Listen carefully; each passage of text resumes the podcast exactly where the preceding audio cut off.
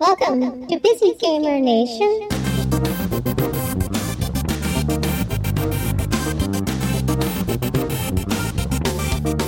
With your name Owen Goss, your company. Milkbag Games. Okay, and tell me about Future Grind. Future Grind is a futuristic stunt platformer that's all about tricks and combos and skill. Reminds me a little bit of Ratchet and Clank when you're doing those little levels with the rails. Oh yeah, yeah, that's that cool. inspiration at all? Or? Our sort of big inspirations were Uniracers from the SNES and the Trials games and Skate, Tony Hawk, OlliOlli, skateboarding type games. Looks very beautiful.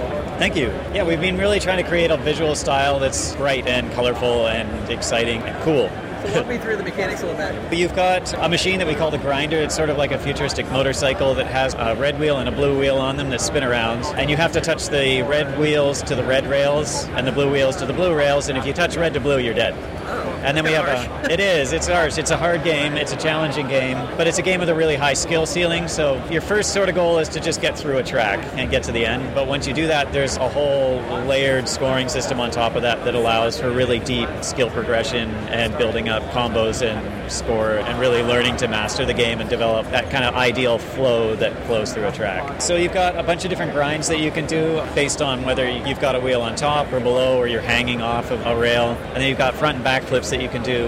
And then you've got multiplier that builds as you touch new rails. And so you're trying to build up your score by doing trick combos and building that multiplier. We're going to be targeting PS4 and Steam for Windows and Mac at launch. We're going to launch early to mid 2016.